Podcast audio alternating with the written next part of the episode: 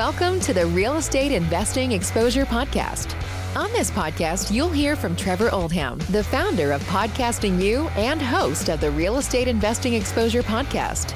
Trevor has been running Podcasting You, a podcasting booking agency that helps real estate investors guest on podcasts. And after working with hundreds of real estate clients, he shares tips and tricks along with insights from his guests for how to start investing in real estate, grow your real estate business, and how to build credibility and become a go to expert.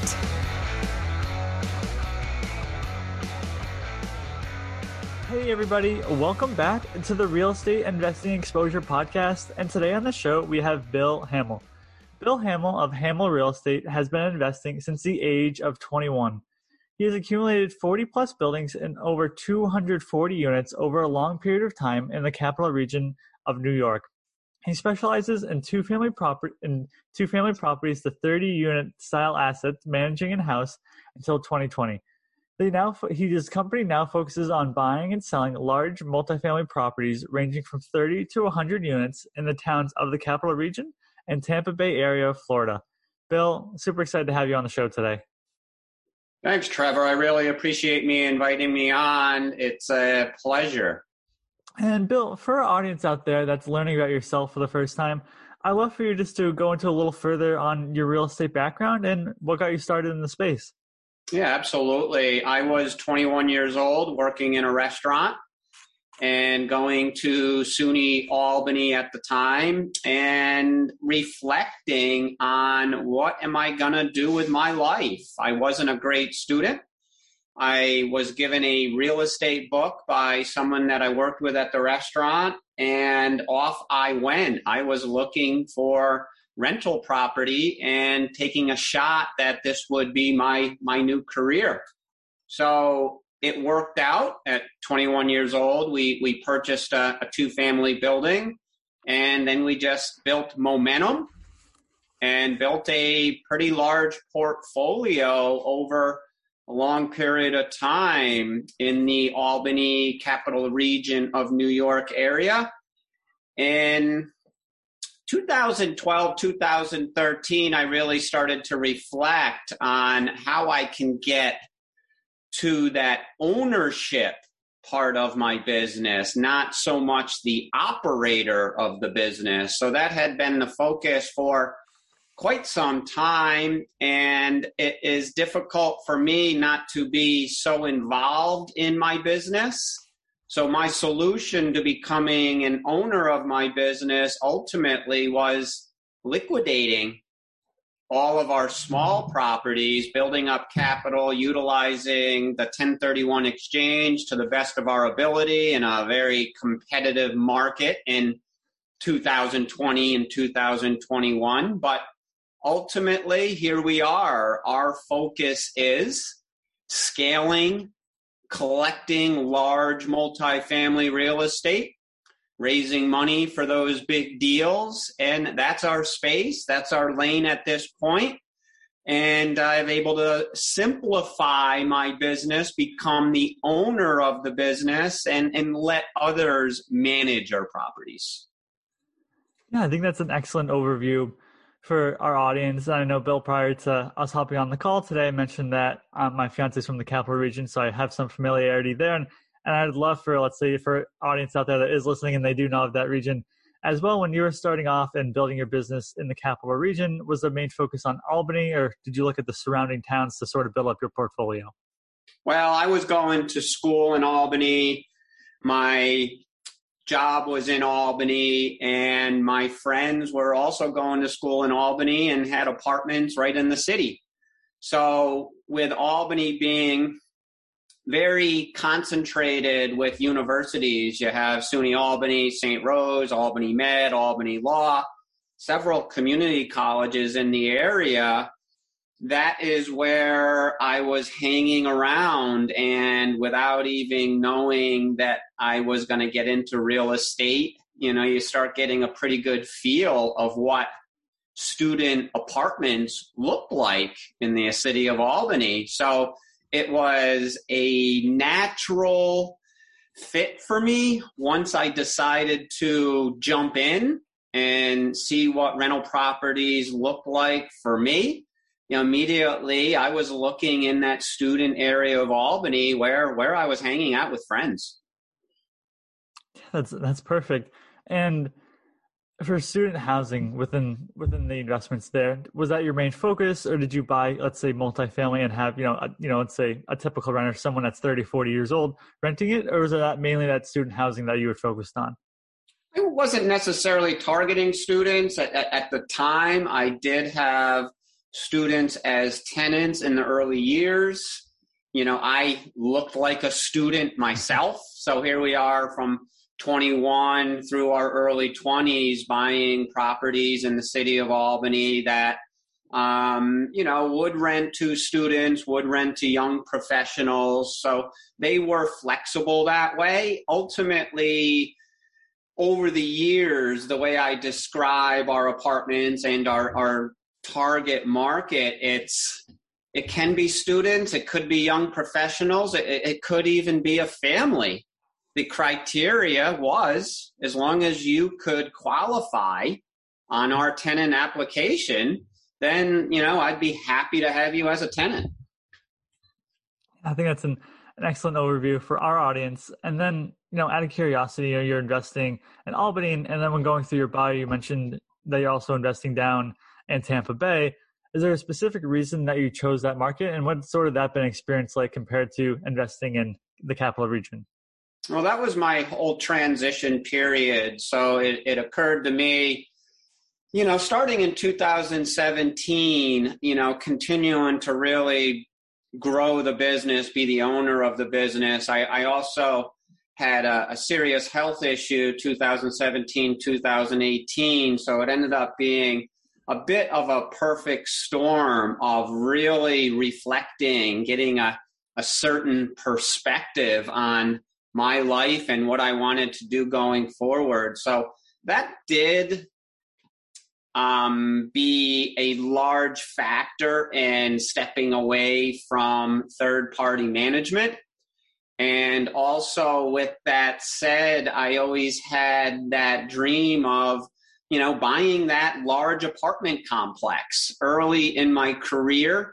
I unfortunately didn't think that was possible for us it was a limiting belief that holds me back or can hold so many of us back thinking that you know certain things are, are over our head but once i decided to sell a lot of our smaller properties and educate myself on scaling i saw that anything was possible specifically you know having the experience that that i do have so with that whole idea, you know, I also had a desire to expand into another location. And during my sell off of a lot of small properties, I was left with the challenge of identifying properties to purchase in a 1031 exchange so we could defer some of that tax liability. So even in the capital region of New York, the market is so competitive, had so little inventory where it was very challenging to to find the next deal. So I'm left in the middle of COVID checking out North Carolina, South Carolina, different areas of Florida for another market where I might be able to identify a purchase to you know satisfy that 1031 exchange. So four or five trips through covid ultimately probably the sixth or seventh city that i drove into was was tampa bay and and i fell in love. So following up with with that you check out the demographics of the tampa area and it, it all checks out. Um, you know very desirable place population growth job growth beautiful place to be in which of course ends up being very competitive also but fortunately we were able to buy a multifamily in the pinellas County area right outside Tampa Bay. And, you know, hopefully that's just the beginning of a, of a portfolio in that location. I want to dive into liquidating your portfolio and, and hopping into this purchase down in Tampa. I can imagine, let's say you had, you know, you had a two family here, you had a three family, four family, you know, you, you know, you have this, all these units that make up, you know, all these smaller multifamily apartments that make up, you know, a big portfolio. What was that process like when you're going through and liquidating those properties to, you know, get the cash and, and go through that 1031 exchange? Did you sell them all off at once? Did you sell them off little by little? Do you mind just walking our audience through that experience? Yeah, I was doing them in chunks. So have accumulated all these properties over a long period of time. It, it 40 buildings, 45 buildings, 240 units seems like, you know, quite a bit. But when you acquire these little by little over a long period of time, it's easier to keep organized and, and keep everything straight in your head you know, it's not like I bought all these in a two or three year period of time. This was over an extended period of time. So I, I really knew these properties very, very well. I knew them too well based on being such a uh, hands on property manager. So at that point, you know, we're just going through chunks of properties, four or five to start. And once we started getting some traction on those sales, we would overlap and, and pick the next chunk of properties, another five or six, and then just kept that going. With the market being so uh, competitive and so hot, it, it wasn't very difficult. Basically, we're listing properties, showing properties, and getting properties under contract for, for decent prices and, and, and having a pretty strong momentum, you know, even through COVID. We had that, you know, two month period of time like March and or, April, May, where the world shut down. So that was a, a pause. But then at that point, it accelerated, and it was even easier to sell our properties. You know, once once June of 2020 hit. And for the property that you're going down there, you know, sell, you've sold off these properties, you have the capital, and you're going down there and, and buying that property. And Tampa, and for the investment philosophy around that, are you buying, you know, a Class B, Class C property and trying to do a value add, you know, to to help, you know, get additional capital down the road? I'd love for you just to talk a little bit about that and, and sort of what the strategy was around buying this property down there. Well, when you're when you've sold off a lot of properties and then you have the clock ticking on a 1031 exchange, I was very flexible on what I was looking to purchase. At, at, at that point, I was just looking to park some 1031 money. So I was the guy that was in town that all the other buyers roll their eyes at, and, and I have as well, where you know you're coming in with you know 1031 money, and you know you, you're you're able to elbow out a lot of people and and take a deal you know so um, you know that's pretty much what happened on on the multifamily that i purchased fortunately you know i only had to pay the list price. So we were able to um, at least not have to pay above list but the 1031 exchange money certainly helped um, get that contract done. And Otherwise, my career in the capital region of Albany and even, uh, you know, what, what I'm thinking in the Tampa Bay area is I've always been, you know, a value add guy. You know, my roots are, you know, buy foreclosure properties, distressed properties at a, at a lesser amount, put some money into them, and you generate instant sweat equity put it in the portfolio and you know let real estate do its thing and for these properties that you're buying in you know in New York, you know buying in New York and then selling, and then also the one in Tampa between the two markets, you know, one being in New York, one being Florida. Did you find that they were, you know, competitive, but one was a little bit harder to invest in, or did you find that you know just as a whole they were both equally as competitive? I know being in Massachusetts, where I am, right now the market is very, very competitive. So I'm just curious to see if you notice any differences between the two, if you thought one was easier, if they're both just, you know, hard and, and competitive just given the time and, and the short supply that's on the market.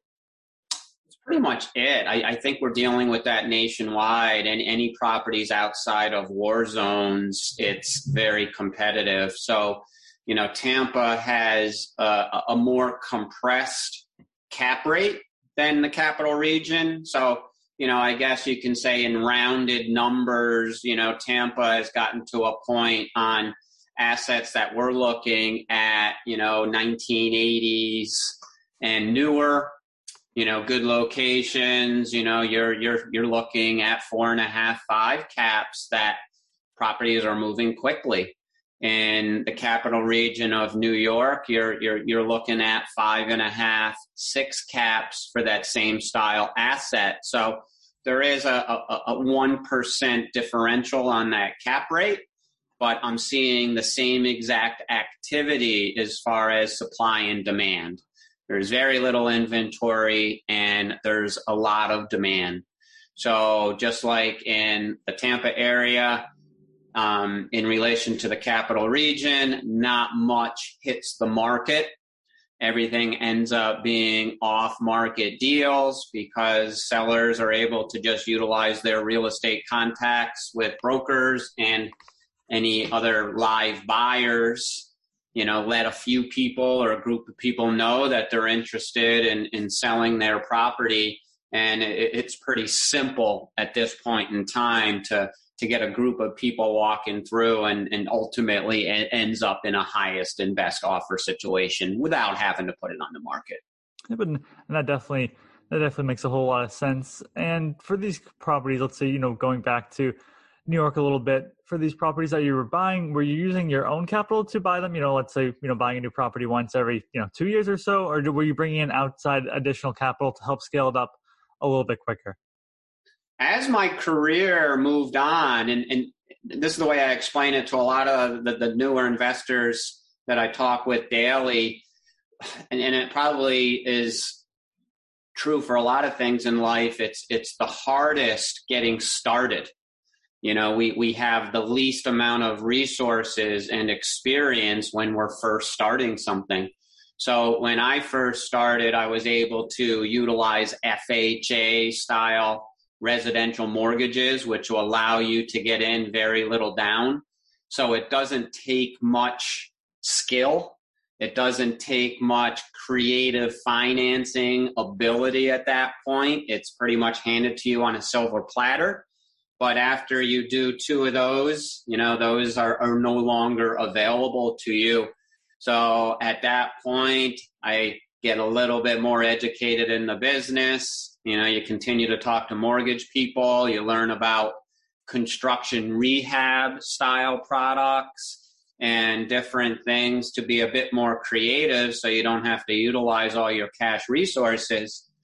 And as you continue building momentum, building a portfolio, you know, it was necessary for me to start getting private lenders, whether it be small amounts of money from coworkers to then graduating into other properties where now you're building up trust with bigger players, sellers of properties that, that see what we're doing and now they're offering seller financing, not necessarily on one particular property, but basically speaking with them to just have a private lender relationship.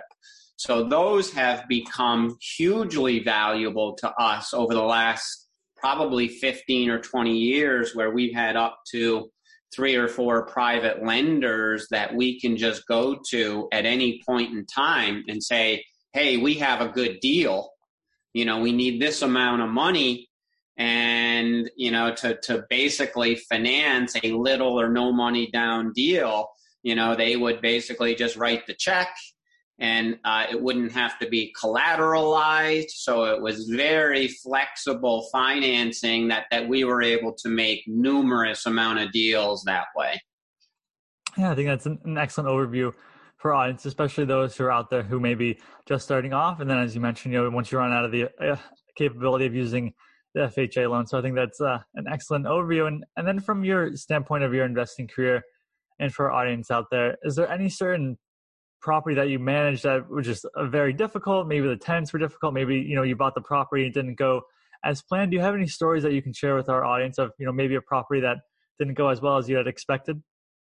Well, yeah, that's that's how I developed a criteria, you know, uh, in my early years, where it, it's very. I, I like to keep things very simple. And I learned on property number one. Fortunately, it, it gentrified and it, and it worked out well for us as a buy and hold. But, you know, I bought that first property a little bit sooner than I should have. I was very motivated. I was very anxious to buy that first property and get that real estate career going. But what I didn't do was realize that there's a learning curve, real, you know, figuring out neighborhoods and, and different style of assets before you go and buy a property.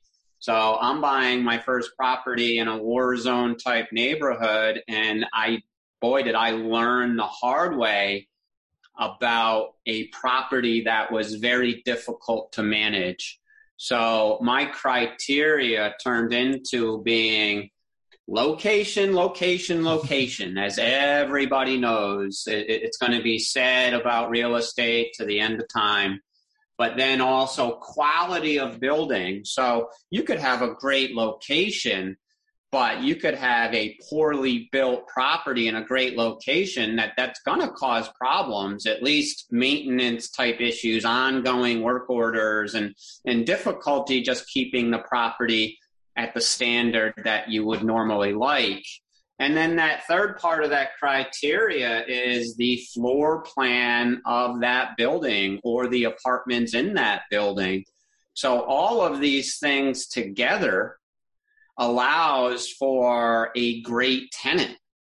And once you get a great tenant in your apartments, in your buildings, it allows for easier management because we are running a business here. So we want to run this business as efficiently with as much ease as possible. And, and that is how I found, uh, you know, to do it in the apartment business.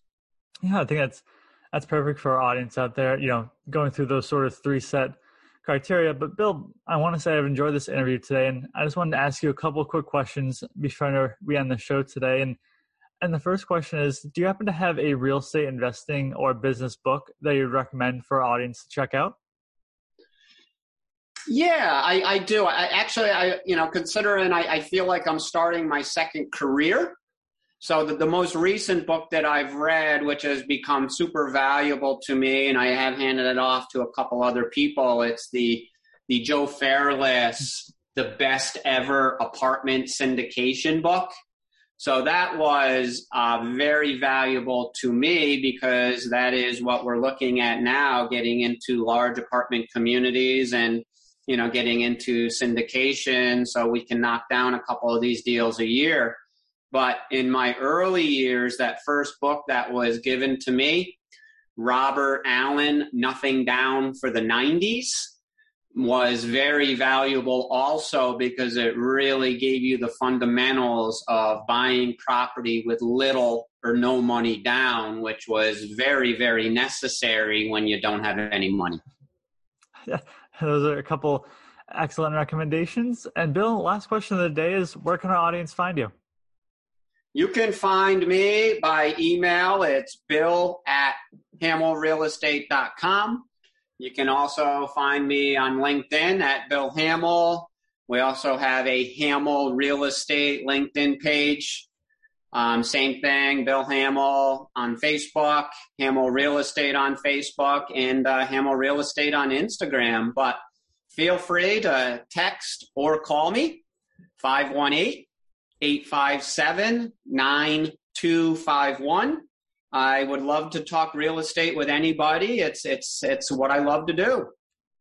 Awesome. I'll make sure to include that in the show notes. And Bill, thanks for coming on to the show today. No thanks for thanks, tuning Trevor. in to this week's it. episode of the Real Estate Investing Exposure Podcast. For full show notes on today's episode, go to podcastingyou.com. That's podcastingyou.com. If you have feedback from today's episode, feel free to email us at trevor at podcastingyou.com. Thanks for listening.